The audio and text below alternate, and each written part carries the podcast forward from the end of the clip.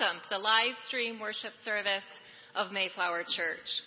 We are thrilled that you are joining us virtually. I am Reverend Ruth Bell Olson, and together with Reverend Dr. Jonathan White, we are the interim pastoral team here at Mayflower. We are joined this morning by Dr. Julia Brown, our Director of Music, Scott Bosher, our Choir Director, Aaron Gilbert, Excel Pelfrin, and Greg Barry, our cantors. As always, Pat McGuire, our live stream specialist, makes this service viewable. It is November 1st, also known as All Saints' Day. Today we will be remembering Mayflower members who have passed away this year as we remember the saints of the faith. We grieve today with the families of Dick Bellows and Mark Shippey as they mourn the passing of their loved ones. This has truly been a strange year, and there have been deaths and births, trials and joys. We are people of hope. So we look to the future not with dread, but with the assurance that God is with us, God is for us, and God loves us. We also look to the past at how we have been carried and sustained by this incredible love. As we announced last week, the Council had held a special meeting to focus on our COVID response and reopening plan. Unfortunately, because of the current spike in COVID rates in Kent County, the plan is a bit on hold. But look for a letter this week that will be mailed that details the actual plan. And a fun announcement the 49 Up group is hosting a pre Thanksgiving Zoom happy hour on Saturday, November 21st from 5 to 6. You're welcome to call the office or check the website for more details. And the Pastoral Search Committee is hard at work. And this week we filmed a video about Mayflower to show to potential candidates. Please continue to pray for the person God has already planned to be serving here as our senior pastor. Speaking of the future of Mayflower, we welcome Jonathan to share a special announcement about our stewardship program.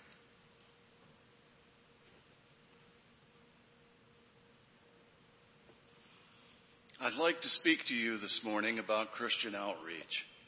Before I do, please remember if you've suffered a financial hardship, if your hours have been cut, if your job has been downgraded, if you're unemployed, we ask you to take a sabbatical this year. Let more fortunate, fortunate people carry the load. One of the things I loved when I retired from the parish and was able to come back to Mayflower was the place that outreach took in our budget. We were giving more than I had ever seen Mayflower give. We were supporting all types of things in our community, in our state, in our nation, and in our world. And because we've had budget restrictions, the first thing to get cut to keep everybody on staff and to keep the building open, the first thing that we cut is outreach. We had been giving up to 15%, more, oh, just about $150,000. That has been drastically reduced. What we hope to do as we, Ken says, hold serve, what we hope to do is restore outreach and that we become a beacon in the community. So as you are able, we're not asking for an increase. As you are able, please maintain your pledge for 2021. Thank you, and may God bless you.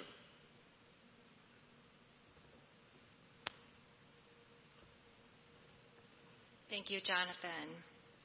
We have some very special music this morning, and I invite Dr. Julia Brown to come and tell us about it.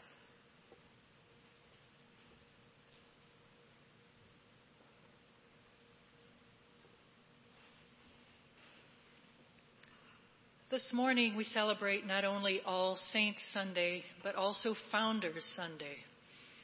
And so you heard variations on the organ on the hymn tune Nicaea or Holy, Holy, Holy, which is our opening hymn. This is a nod to the history of Mayflower as this was the opening hymn at the very first Mayflower service 62 years ago. So I invite you to sing that boldly um, when that time comes from your homes. And also be listening because I will be weaving more variations of Holy, Holy, Holy throughout the service. And as uh, All Saints Sunday, you will hear the quartet singing a Schubert, Holy, Holy, Holy, a British anthem by William Harris, Holy is the True Light. Harris was a colleague and friend of Herbert Howells, that wonderful harmonist. And so you will hear some of those luscious harmonies from Howells' music also in this brief anthem um, at the offertory moment.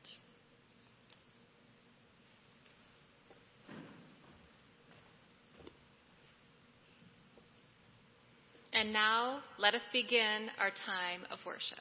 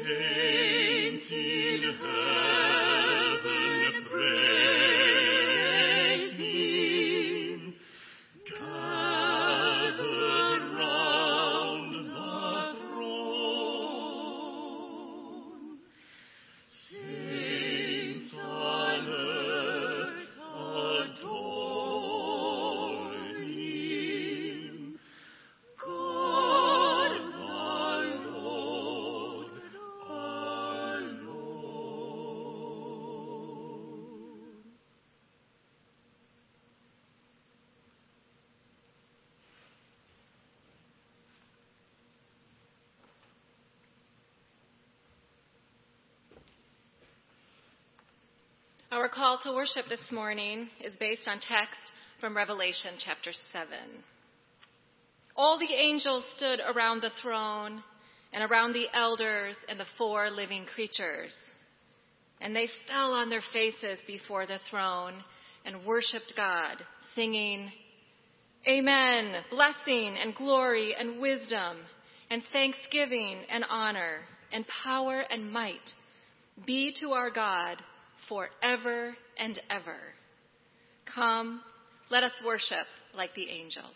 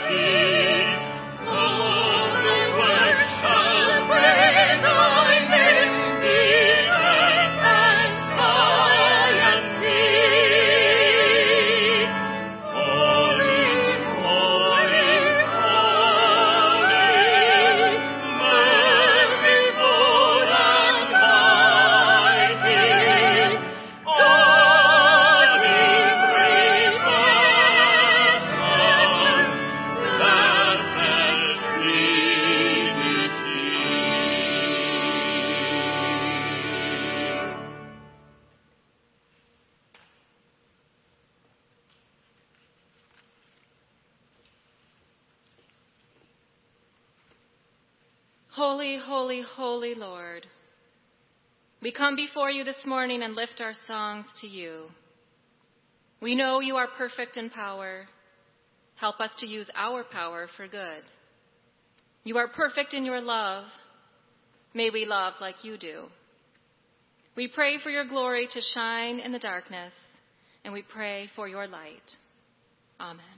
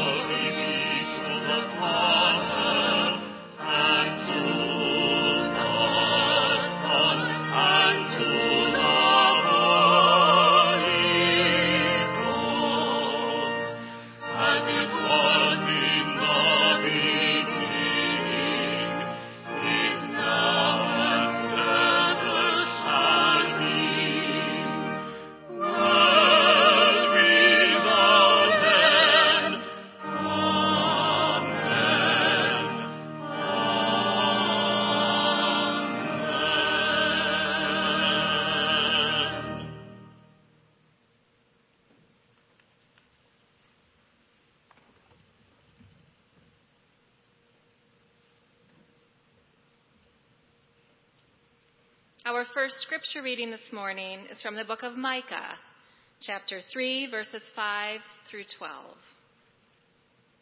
Thus says the Lord concerning the prophets who lead my people astray, who cry peace when they have something to eat, but declare war against those who put nothing into their mouths.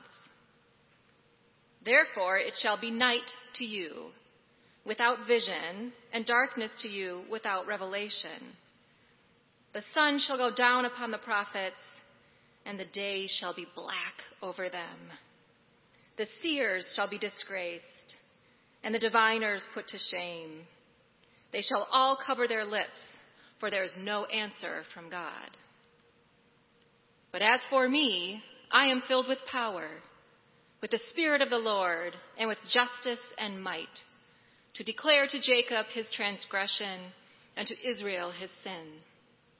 Hear this, you rulers of the house of Jacob and chiefs of the house of Israel, who abhor justice and pervert all equity, who build Zion with blood and Jerusalem with wrong. Its rulers give judgment for a bribe. Its priests teach for a price. Its prophets give oracles for money. Yet they lean upon the Lord and say, Surely the Lord is with us. No harm shall come upon us. Therefore, because of you, Zion shall be plowed as a field. Jerusalem shall become a heap of ruins, and the mountain of the house a wooded height.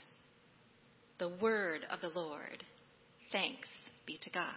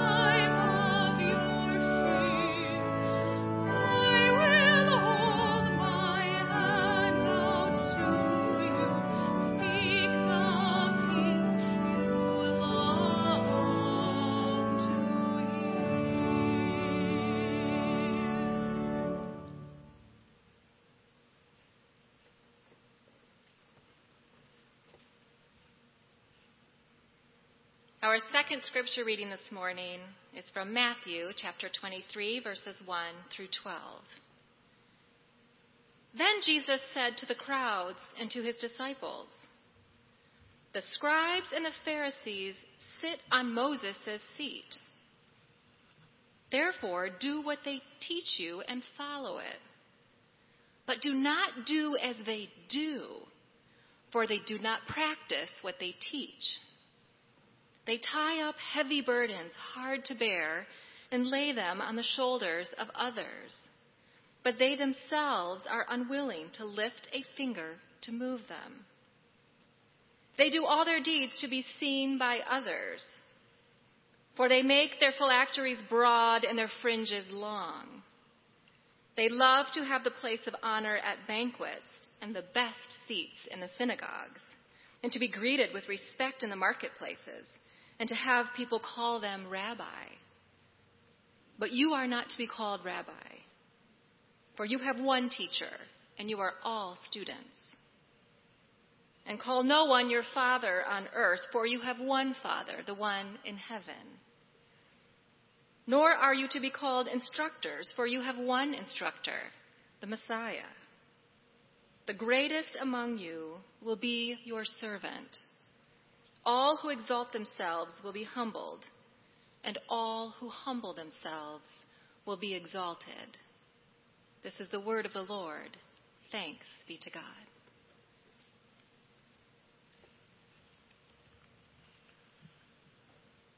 Will you pray with me? Oh, great love. Many years ago, you called pioneers forward found this church. It has been a place where we have been baptized, married, and buried. A place where we have experienced profound joy, and a place where we are comforted in tragedy. Thank you for this church, the saints who went before us the saints who worship today, and all who are tuned to this streaming service. Open our ears that we may hear, and our eyes that we may see. Amen. Chances are, if you were go out into the community and say, What do you think of Sykes Picot? You'd get a lot of blank looks. Sykes-Picot. What in the world is that? Some people may be thinking. From 1914 to 1918, Europe was engaged in a great war, First World War. The Allies, Britain, France, and Russia primarily, later, and April 1917, the United States, opposed the Central Powers, Germany, Austria, and the Ottoman Empire. The Ottoman Empire ruled much of what we call the Middle East today. Britain, who had been active in Egypt since the 18th century, decided that one of the best ways to attack the Ottoman Empire, especially after the failure at Gallipoli, one of the best ways to attack them would be to mobilize the Arabs to move up from the south. The Arabs didn't like the Turks, the Turks didn't like the Arabs. It was a natural way to form an alliance. Lord Kitchener, commanding in Cairo, sent forth T.E. Lawrence, Lawrence of Arabia, who joined with the Arabs and came back to Kitchener and said the Arabs will do this if they can have their caliphate restored. To Kitchener, the caliphate meant, hmm, they want to have something like a Catholic church, a pope. So Kitchener said, sure, you fight the Turks with us, and we will allow you to have the caliphate, the realm of Islam, the House of Islam, Dar al Islam. He promised this not knowing that he had promised one Muslim nation, one leader, one caliph, and one holy seat in Mecca. Now, at the same time, the British Foreign Ministry was interested in getting the United States involved in the war, and it was also interested in satisfying a group of Christians who believed literally that the state of Israel needed to be recreated. That would also appeal to American Jews and American Christian Zionists. So the Foreign Secretary, former Prime Minister Sir Arthur Balfour, promised the European Jews when the war is over, you can create the state of Israel in the land of Palestine. Oh, that created enthusiasm. But there's a problem with that promise. You can't keep promise one, will reestablish the caliphate, and keep promise two, because promise two included third holiest city in Islam, Al Quds, or what we call Jerusalem. That didn't matter because the British made a third promise. This is where Sir Mark Sykes and Francois Georges Picot come into being. Representatives of the foreign ministries of each country said, after this war is over, we'll expel the Ottoman Empire from the Middle East. And here's what we're going to do. And Sykes and Picot drew a line from northern Palestine all the way through to modern Iran. That was the Sykes Picot line and the Sykes Picot agreement. The agreement was France, you get everything north of the line. Britain, you get everything south of the line. Russia was included, but they opted out after the Bolshevik Revolution. When the war was over, the Allies met at Versailles to discuss the post war world, and Woodrow Wilson was shocked when he saw what Britain and France were doing. He believed we were fighting the war to save democracy. We were fighting the war to end all wars, and what he saw was a continuation of European imperialism. Europeans didn't question that. That was the system. That was the norm. Since the out, outer world of Europe had been discovered, the white people of Europe had assumed it was their destiny to rule the black and brown peoples of the world, to exploit their countries for the benefit of the mother country. That was just normal. There wasn't anything wrong with that. Wilson came back indignant espousing American exceptionalism. We're the best. We know what to do. We're not like those European imperialists. And at the same time, he segregated the federal workforce because black people shouldn't be working with white people. They can't do the job that white people can do. He championed white supremacy and Protestantism and he vehemently supported the Ku Klux Klan. And the white majority thought very little about that because that was the norm. That was the system. That's the way we behaved. It was the natural order of things.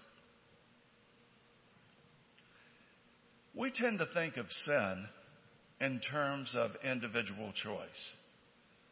We think of sin as an individual moral failing, and the church has backed that up. Traditionally, the church has talked about venial sins, the small sins, and the mortal sins, the big sins, the ones that keep you out of heaven.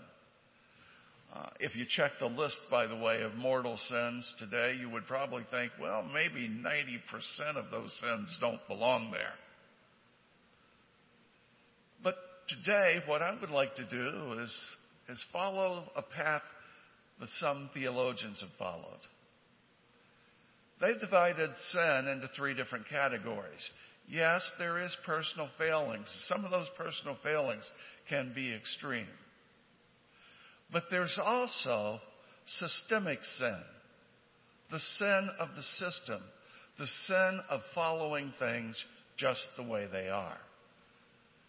And then invading both types of sin is a third type of sin, and that is just outright evil.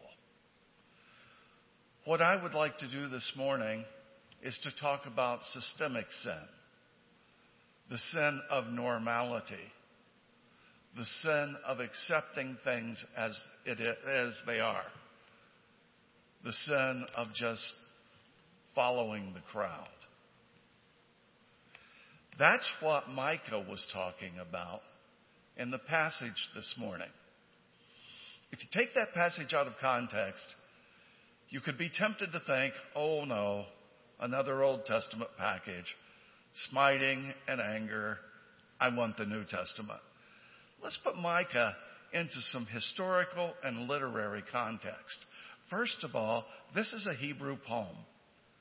It is written in couplets where Micah says one thing and then reinforces it with the very next verse. For example, the Lord says concerning the prophets who lead my people astray, who cry peace when they have something to eat, but declare war against those who put nothing in their mouth. Therefore, it shall be put to you without vision, and darkness to you without revelation. Point one, reinforced. Point two, reinforced. That's the literary structure of this. And let's look at the historical structure, because this should not be taken out of context. Many of you know that the first king was Saul, and Saul fought to establish a small empire. He was followed by David, who expanded that empire. He had to fight to keep power. But Israel became a fairly minor power along the Mediterranean. That power was consolidated and consumed with wealth when one of David's sons, Solomon, expanded the empire. And while it wasn't the Assyrian Empire, it wouldn't be as the Babylonians would grow later. It certainly was nothing like the Persian Empire. It was a player in the Middle East. But when Solomon died, two of his sons, Rehoboam and Jeroboam, argued with each other about who should be king. And the argument divided the kingdom. The northern kingdom of Israel fell to one king with its capital, Samaria, and the southern kingdom of Judah fell to another king with its capital, Jerusalem. And the Israelites and the people of Judah didn't get along with each other too well, even though they were both Jewish people. By the 8th century BC, things were looking bad for the two kingdoms. Though they were divided and they weren't as powerful as they were before. In Nineveh, Assyria was on the ascent. And in 722 BC, Tiglath-Pileser, Tiglath-Pileser III, the king of Assyria, conquered Samaria and Israel. He then set his sights on Judah. The people of Judah thought quickly. What do you want, Assyria? We want money. Here's money. What else do you want? We want your gold. Here's the gold. What else do you want? We want influence in your country. You have the influence in our country. What else do you want? We want the freedom to bring our standards into your area. You have it.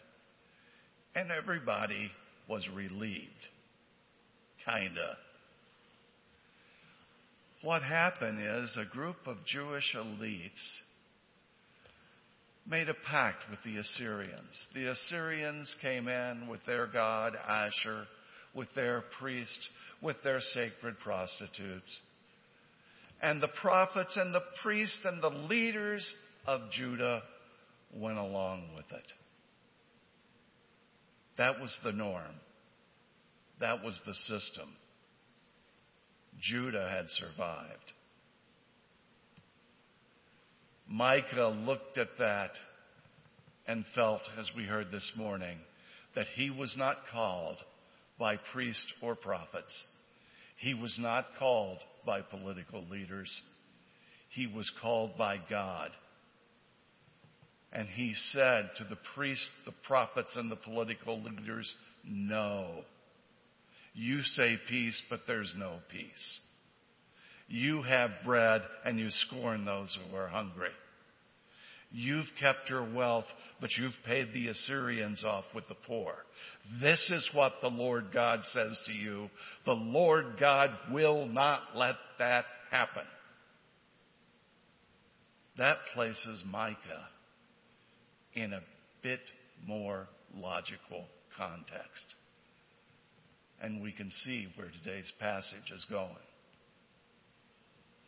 And from the lectionary, the reading from Matthew shows a parallel.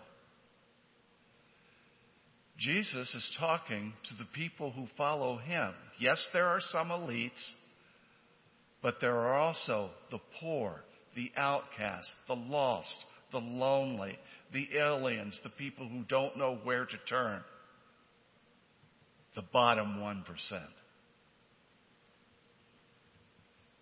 And Jesus is delivering a polemic. This is not the sweet, gentle Jesus of Sunday school. This is the Jesus of the prophetic tradition. We have to remember that there were several types of Judaism, several sects trying to figure out which direction Judaism was going to go. Jesus was championing a particular version of Judaism. And he said to his followers, Look at those people over there. They're rich. They're getting along with the Romans. They're doing all the right things. They have the best seats in the synagogue. They have the best clothes. They say the best prayers. They follow the best liturgy. That is not Judaism. Look at what you do. You have given up everything to follow me. You understand real power. That to be part of God, to be a Jew, you have to be the servant of all. The least of you will be the greatest. You don't want to be like them. They heard Jesus speaking, and they heard that they were in God. And deep inside them, in their soul, part of God was in them. And together, it formed the whole of God. Jesus told them, God is love. And they knew that love was within them. And they were within that love. Jesus told them, I have called many. I've called everybody. I sent I sent my messengers out into the streets and said, to the beggars, the poor, the lost, the lonely, come to the feast. And though I called many, few chose to follow me. Jesus must have looked at his followers and said, But you, you few, have chosen to see what you really are. Little children, trusting and loving, children of God.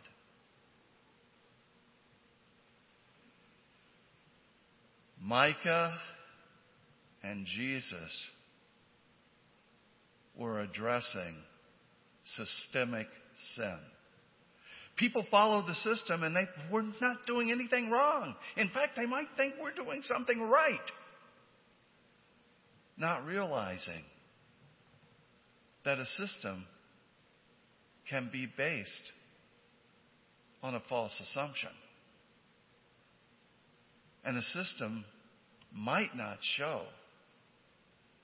the Christ that is inside us and the Christ that is through the cosmos.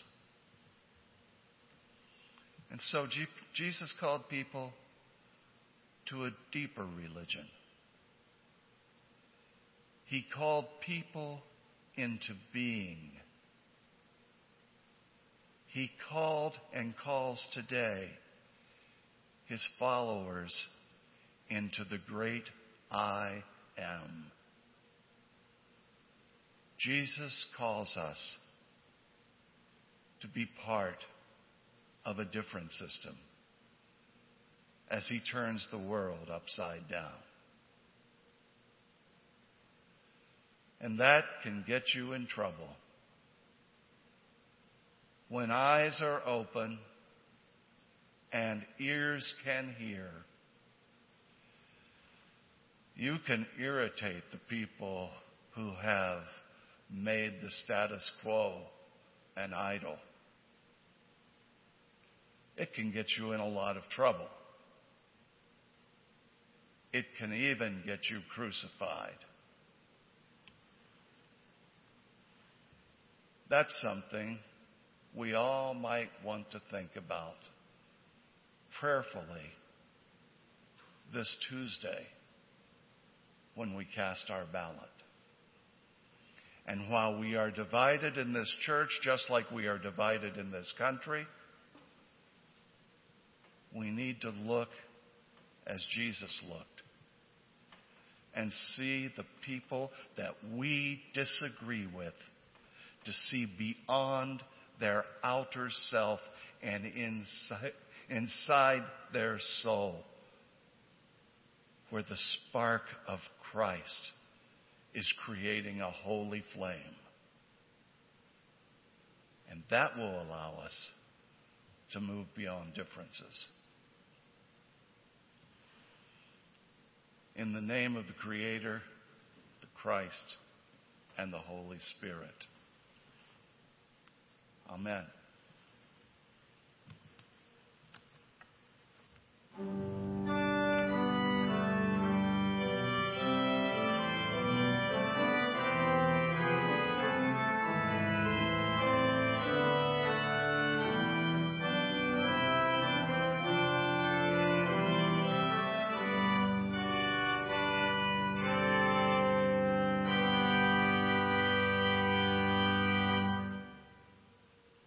Your gifts, tithes, and offerings are a blessing to God, a blessing to this church, and a blessing to all we serve. Thank you for giving generously.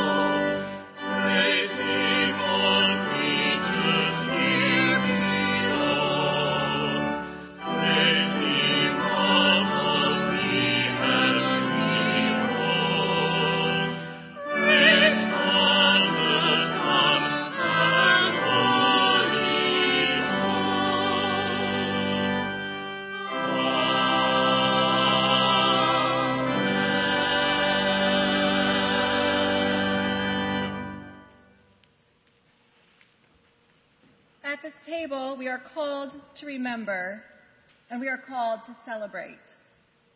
We remember the heroes of the faith, those who have gone before us and led the way as faithful disciples. We also acknowledge the saints that walk among us today, those who work to bring reconciliation, restoration, and redemption to a broken and hurting world. Today, we light this candle as a reminder of the saints from our congregation who are no longer with us and have passed into the holy presence of God. We will name each person and also ring the bell in remembrance. Nancy Burson.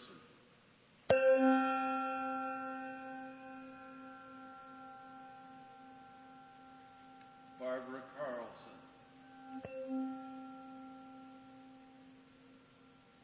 Robert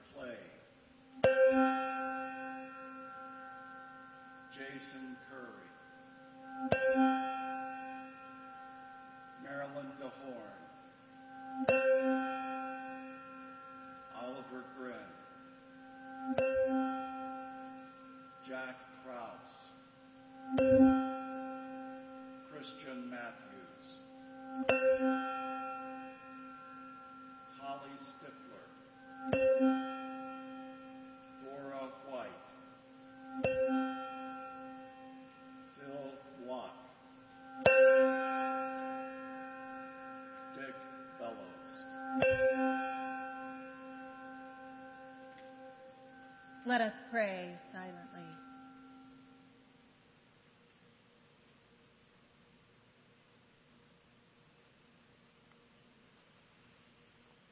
Amen.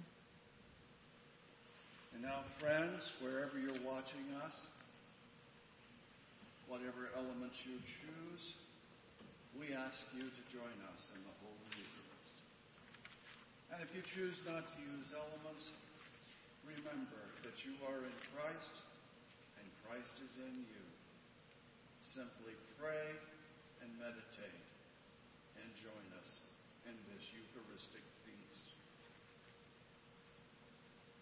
Friends, we come to this table not because we must, but because we are invited. We come to this table because this is Christ's table. It is not the table of Mayflower Congregational Church or Congregationalism, Protestantism, Roman Catholicism, or any other Christian branch. This is God's table. And it is Christ who has issued the invitation. So come from the north, come from the south, come from the east, and come from the west. Man or woman, Gentile or Jew, servant or free, come to this table. This is the feast of God for the people of God. And so, with your people on earth and all the company of the saints in heaven, we praise your name and join you in their everlasting hymn.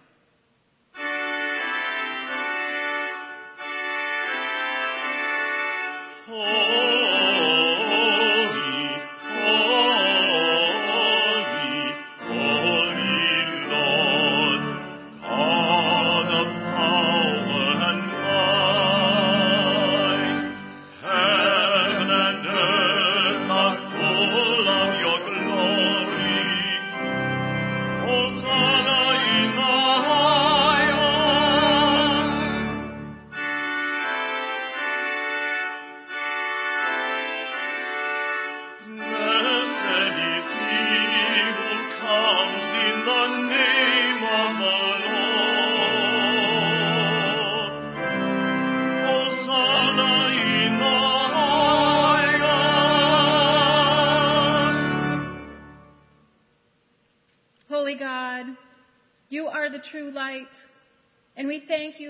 us into your light to spread radiance and joy instead of hopelessness and fear.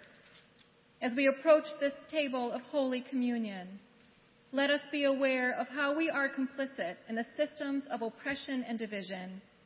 Let us also be aware of your unending forgiveness and grace.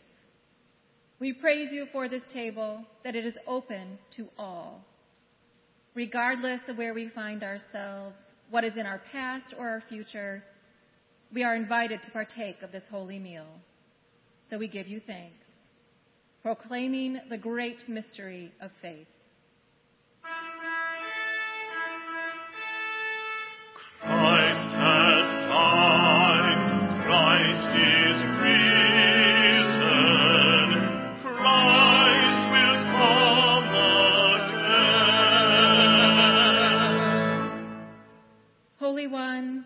Descend on these elements of bread and wine with your Spirit, that we may be filled with the power of Christ.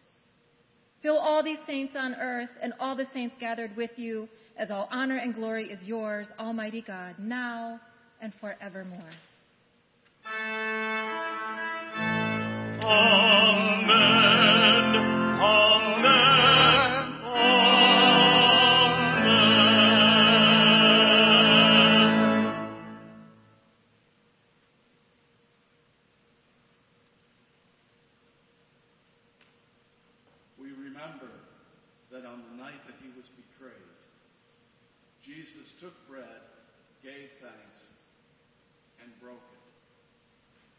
Said, This is my body, which is broken for you.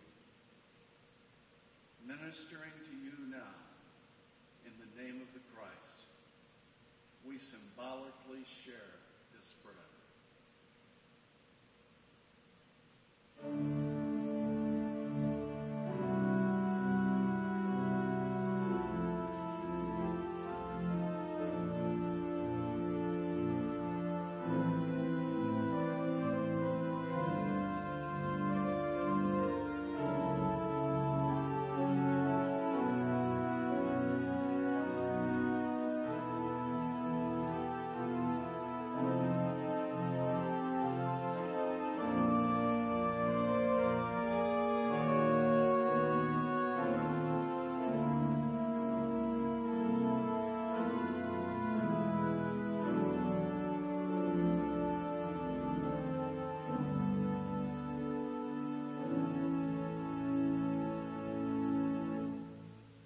In the same way, he also took the cup after, after supper, saying, This cup is the new covenant in my blood.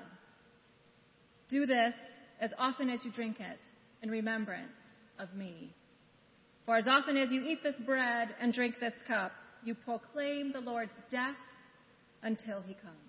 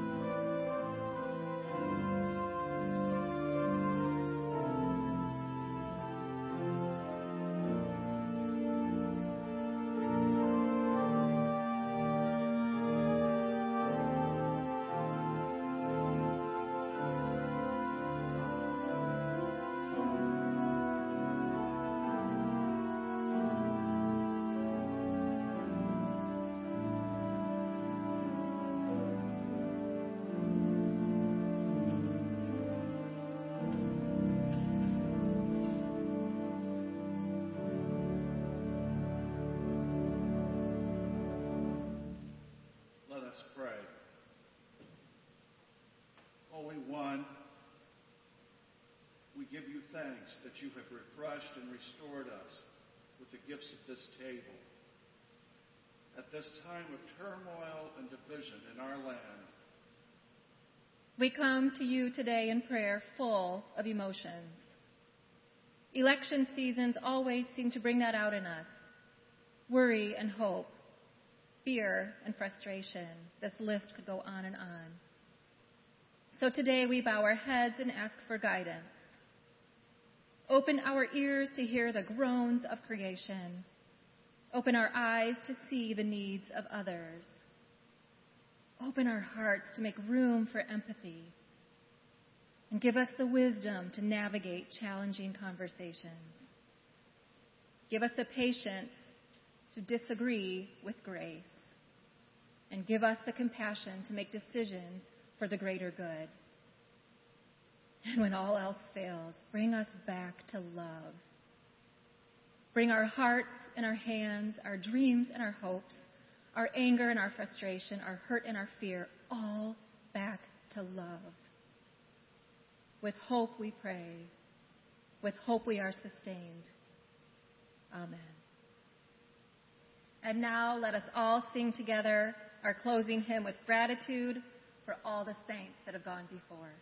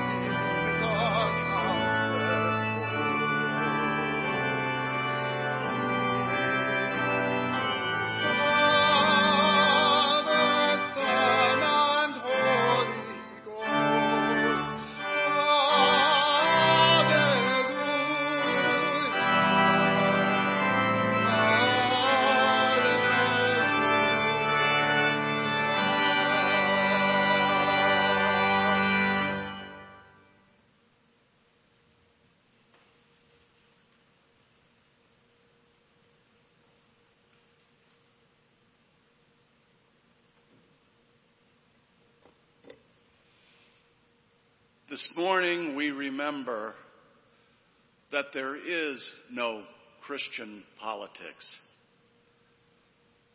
There are Christians in politics. We are called to a different system. We are called to realize that our true self is not our job, it's not the roles we play, it's not what we project. Our true self is the Christ in us. And nothing you can say, nothing you can do can cause God to stop loving your true self. So whether you're on top of the world or the world is on top of you.